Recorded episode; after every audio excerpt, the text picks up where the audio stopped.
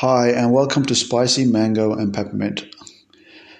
The last couple of weeks, we have seen nothing but the Ukraine war. It's been splashed everywhere, it's in social media, it's in the mainstream media, it's absolutely everywhere. There's no getting away from it, and quite rightly so. But unfortunately, at the same time, we've seen a lot of racism, xenophobia, and bigotry that has come to surface. Now, the problem that we've seen here is that um, for a long time we've seen that Europe has seen some of the very bad and worst wars, and of course the war crimes that have been committed. Now, some of these wars and the war crimes that are committed, um, they happened over 80 years ago, but for example, the Holocaust, we are constantly being reminded about the Holocaust, and quite rightly so, we should be, because it is absolutely, uh, it was an absolute massacre and atrocity. Um, but it's still there, and it's um, it's never left kind of the modern you know media, and they've made a you know point of to keep mentioning it, and it's in the history books. It's just just like the Ukraine war. It's um, it's just continuing and continuing. Now, some of the um, far less uh, wars that have been not been mentioned, for example, the Bosnian War. Now, let me remind you and myself, the Bosnian War started in 1992 and it lasted until 1995, and it claimed the lives of 100,000 Muslim Bosnian uh, the Muslim Bosnian people uh, suffered greatly in this war. Uh, they were outnumbered, outgunned, but they, they weren't the reasons that they um, they you know the, the death toll kind of piled up. It is actually due to ethnic cleansing. Now, ethnic cleansing, of course, is very very serious. It's um, it's this big problem, but this brings me back to the, the, war we're currently seeing. I'm going to stop saying the Ukraine war because, frankly, I'm quite tired of it, to be honest. Because too much focus has been given onto this war, and not enough focus is put on how to stop this war and how they should, you know, uh, put a ceasefire in place as soon as possible and put an end to this. Because this is a war; it's an unjust war on uh, both sides and uh, yes, you might be surprised to hear that. Why it's both sides? We can we can look at why Mr. Vladimir Putin, Putin has attacked Ukraine, and um, what the reasons are and what not. And whether you're for it, against it, I know a lot of people have gone against it. Um, where I am, I am where I stand. That's not important. What, as I said, what's important is that we we get to the point that we can agree on a ceasefire and uh, from both sides and end this war. Now, let me continue to remind myself and refresh my memory. So, in um, in the July of 1995, which is approximately what 26 years ago, not too long ago, uh, the worst massacre happened in Bosnia, in uh, Srebrenica. Okay, so what happened? So what happened is this. Uh, this was committed by the Serbian army, and this was led by the uh, war criminal. Uh, his name is General Ratko appropriately named, I think, Rat, Ratko uh, Mladic. Okay, so Mr. Mladic, before we go into that, let me just explain what happened. So we had the peacekeeping force, which was the Dutch uh, peacekeeping force, and this is um, what the Dutch commander of that peace uh, of the peacekeeping force said. He said that we knew something bad was going to happen because uh, the number of the Serbs army uh, the numbers kept increasing in uh, Srebrenica. I, I, may be pronouncing it slightly wrong, sorry about that, but um, Srebrenica, by the way, is the town in Bosnia and in Herzegovina. Okay, so th- these guys were piling up, and, and now this they were who were they going to attack? They're going to attack unarmed civilians, consisting of uh, you know women, men uh, and children. Uh, but in this case, so so what they done, they overrun uh, the compound or the area where the UN peacekeeping force was, and they killed two thousand people on the spot. Now, these were Muslim uh, Muslim men and uh, young children. They say they're boys, but they were young children. Now, the remainder that tried to escape, so they tried to escape and they were hunted down in the forest and uh, they killed uh, at least another 6,000 people. Truly tragic. Tragic. And this um, Dutch commander uh, he called this the, uh, he says, Srebrenica is the greatest failure in human history. Now, where is Bosnia? Isn't it part of Europe? So, where I want to ask, so at that time, which sanctions were put uh, against the, the Serbian army or the, or the Serbs? I can't find any. I, I don't see what was happening uh, in, in that regard in, in in terms of the the sanctions, or, or was it, it was hardly even spoken about? Why didn't the, the media get so excited and pumped up? And, you know, why didn't they start funds left, right, center to support the Bosnian people? Where were they? The few people who were far and far in between tried to help. Um, there were very, very few. By the way, the Dutch commander's name is Ludi de Was. You can check this up yourself. And he goes on to say that he now he was the commander of the Dutch battalion that was serving at the time um, when this uh, he was actually the, the, the commander throughout the war from 1992 to 1995. So he said that uh, some of his fellow soldiers years after, I mean, he revisited uh, Srebrenica after 20, 24, 25 odd years, and he said he still you know, it's very, very painful for me to visit here. And, and, and he said that, you know, I don't know what happened, why we weren't able to stop this massacre from happening. And he said that his fellow soldiers, some of them, uh, they blamed themselves and they went on to commit suicide. Again, tragedy just breeds tragedy. So this is a war that we hardly, uh, we, we don't hear about, nobody talks about. But the main point I want to talk about now is that again, Bosnia is heading in that direction. So that painful remind, reminder of the past is going to come to surface if we don't do anything about it. You can see the political sa- sanctions they are calling, you know, they are backing their, uh, you know, their beliefs, um, their, their race and they're all, all, all becoming separate and they're using again the same um, illegal and disgusting xenophobic and bigotry uh, emotions. They're putting them into play. So we have to you know really speak about this because we really have to help the bosnian people. We never ever want to see this kind of a massacre or tragedy, not just um, on the Bosnian people or any people at all. Now, talking further about General General uh, Ratko, uh, Mr. Mladic, of course, he was convicted of the following charges. He was convicted of 10 charges of genocide, 5 charges of war crimes, against humanity and four violations of the laws of customs of war.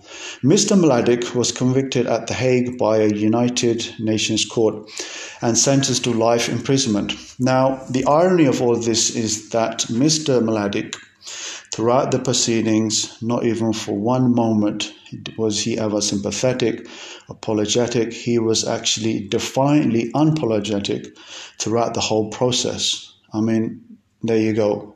This man truly believes. He further went on to say that, that this was my military duty and I was doing nothing but doing my military duty. Totally disgusting. Now, the next part I want to, to take you to is the rape of the Bosnian Muslim women. You're going to be shocked at the numbers. The numbers have been tried to be played down to 10,000, 15, 20, but the actual numbers are 50,000 plus women were raped. From young as 11 years old, they were snatched from their homes, from their mothers, because what the Bosnian Serbs did, they separated the men and the boys because they started to hunt them down. So they started to flee. They were forced to flee and they left behind, unfortunately, the women um, and the and the children. So what people like um, you know these generals would do. By the way, Mister Mister Ratko is also known as the Butcher of Bosnia, and he's not the only one. So then what they would do, they would take these women, snatch them away, and they would say that you know we need we need to talk to them because for security risk, blah blah blah, uh, and they would take them one by one. They would be raped, and then some of them were murdered. Now because they were Muslim women, um, and because they they had their own. Uh, okay, of course they were white as well, but they were Muslim. But nobody seemed to care. Nobody even cares to this day. So, being um, being a Muslim seems to be something that's not important, or following your beliefs. For myself, if you're a Muslim, if you're a Christian, if you're Jewish, that's very good. What you ever believe in, they're your beliefs. Uh, to me, it doesn't matter whether you're white, black, green, red, or somewhere in between. I'm not a racist. I'm not a bigotist. Uh, I'm definitely not xenophobic. But I just want to speak to you guys on this issue because this issue is very disturbing. Because when we go on now, I'm going to quote um, a CBS uh, News correspondent. His name is Mr. Charlie D'Agata. D'Agata. Okay, this is what he says. He says this is uh, at a place, uh, with all due respect, or the lack of, I would say, um, uh, like Iraq or Afghanistan, that has seen conflict raging for decades. This is a relatively civilized, relatively European city. I have to choose have to choose those words carefully. But really, is he choosing them carefully? I think really has because he's really showing his xenophobic nature. Uh, one, uh, he goes on to say, I have to choose these words carefully to really. Obviously, he hasn't one where you wouldn't expect that or hope that it's going to happen. And now I want to um, take you further. The bigotry, unfortunately, continues. We have an, a NBC uh, correspondent. By this, by the way, CBS, NBC, they are American news network, networks. Now we have a Miss Kelly. Kelly Cobiella was asked what has changed in Poland since the last refugees crisis in Europe in 2015? Actually, it wasn't just in 2015. It's recently, only two, three months ago, there were refugees from there. They were coming from Syria and other countries who uh, were brought in uh, uh, because Belarus gave visas to these people and promised them that they'd get them into Europe and they these people have been uh, they're still there they're stuck there and quite uh, quite a few have died. They've lost their lives. And Poland did not even let in one one person into into Poland except that actually sorry they did let someone in somebody who's badly beaten up to treat them and give them a temporary visa to stay there till they got better. And that's the, as better, uh, best as it got so, so she was asked. Um, let me read it you once again. Kelly Kobela, Miss Kobela, was asked what has changed in Poland since the last refugee crisis in Europe in 2015, at which time Poland, Poland had been hesitant to take in refugees. She said, just to put it bluntly, and bluntly, she really did put it bluntly, guys. It's shocking what she says. These are not refugees from Syria, these are refugees from neighboring Ukraine. That, quite frankly, is part of it. These are, these are, uh, sorry, she said that uh, that quite frankly is part of it, meaning that these are, and they said, she goes on to say, these are Christians they are white, they are very similar people. So she's saying, look, these are Christians, these are white people, they're similar to us. As for the Syrians, you know, they, they're not white, they have a, they're not Christians, so why should we care? Absolutely disgusting and horrid, and it's just it's just sickening to um, see this racism. We know this racism exists, but when it comes to light, now, guys, the, the, the most uh, important and imperative message I want to pass on today is that if you are thinking of volunteering and going to fight in this war, you are highly mistaken. You are not fighting for freedom. This is a political war. There's many factions and many players here. You got NATO, you got Russia, and obviously where they're fighting that country involved, and you got the US involved. You got when I, when I say NATO, that's 30 plus countries. You got Turkey on there as well. You've got lots of other con- uh, countries. By the way, when we've seen uh, another thing I want to mention is that. Let, let me just finish this one to guys, please, please, please don't make this mistake. Look, if you go out there, you get killed, and you think you're going to be some kind of bloody hero or you're going to be a martyr, I'm sorry, you're highly mistaken. You're not. The only thing that you're going to cause is a great deal of pain and anguish to the ones, your loved ones. And people are going to forget you. You're going to be going into that whole six foot under, and you're going to be forgotten. So if you think you're finding some, you're fighting some kind of uh, for some kind of freedom, hey, this isn't your war. You know, my advice for you, if you already reached uh, Ukraine, return home while you can, because you don't know even if the, the Mr. President of Ukraine looks like a nice guy, but hey, is he your friend? Do you know what he really is like? Maybe maybe he's just doing this just to, uh, you know, to for his own interest. Nobody knows. People are calling him a hero and whatnot, but come on, there's some people who are going to call Mr. Putin a hero. So you know, one man's hero and it could be another man's enemy. So please, please, please do not go there. Do not fight. One thing I have to say that there's there's people like you know 60 years old and, and they, they want to like going there and you know what's wrong with you guys, man? This this isn't your war.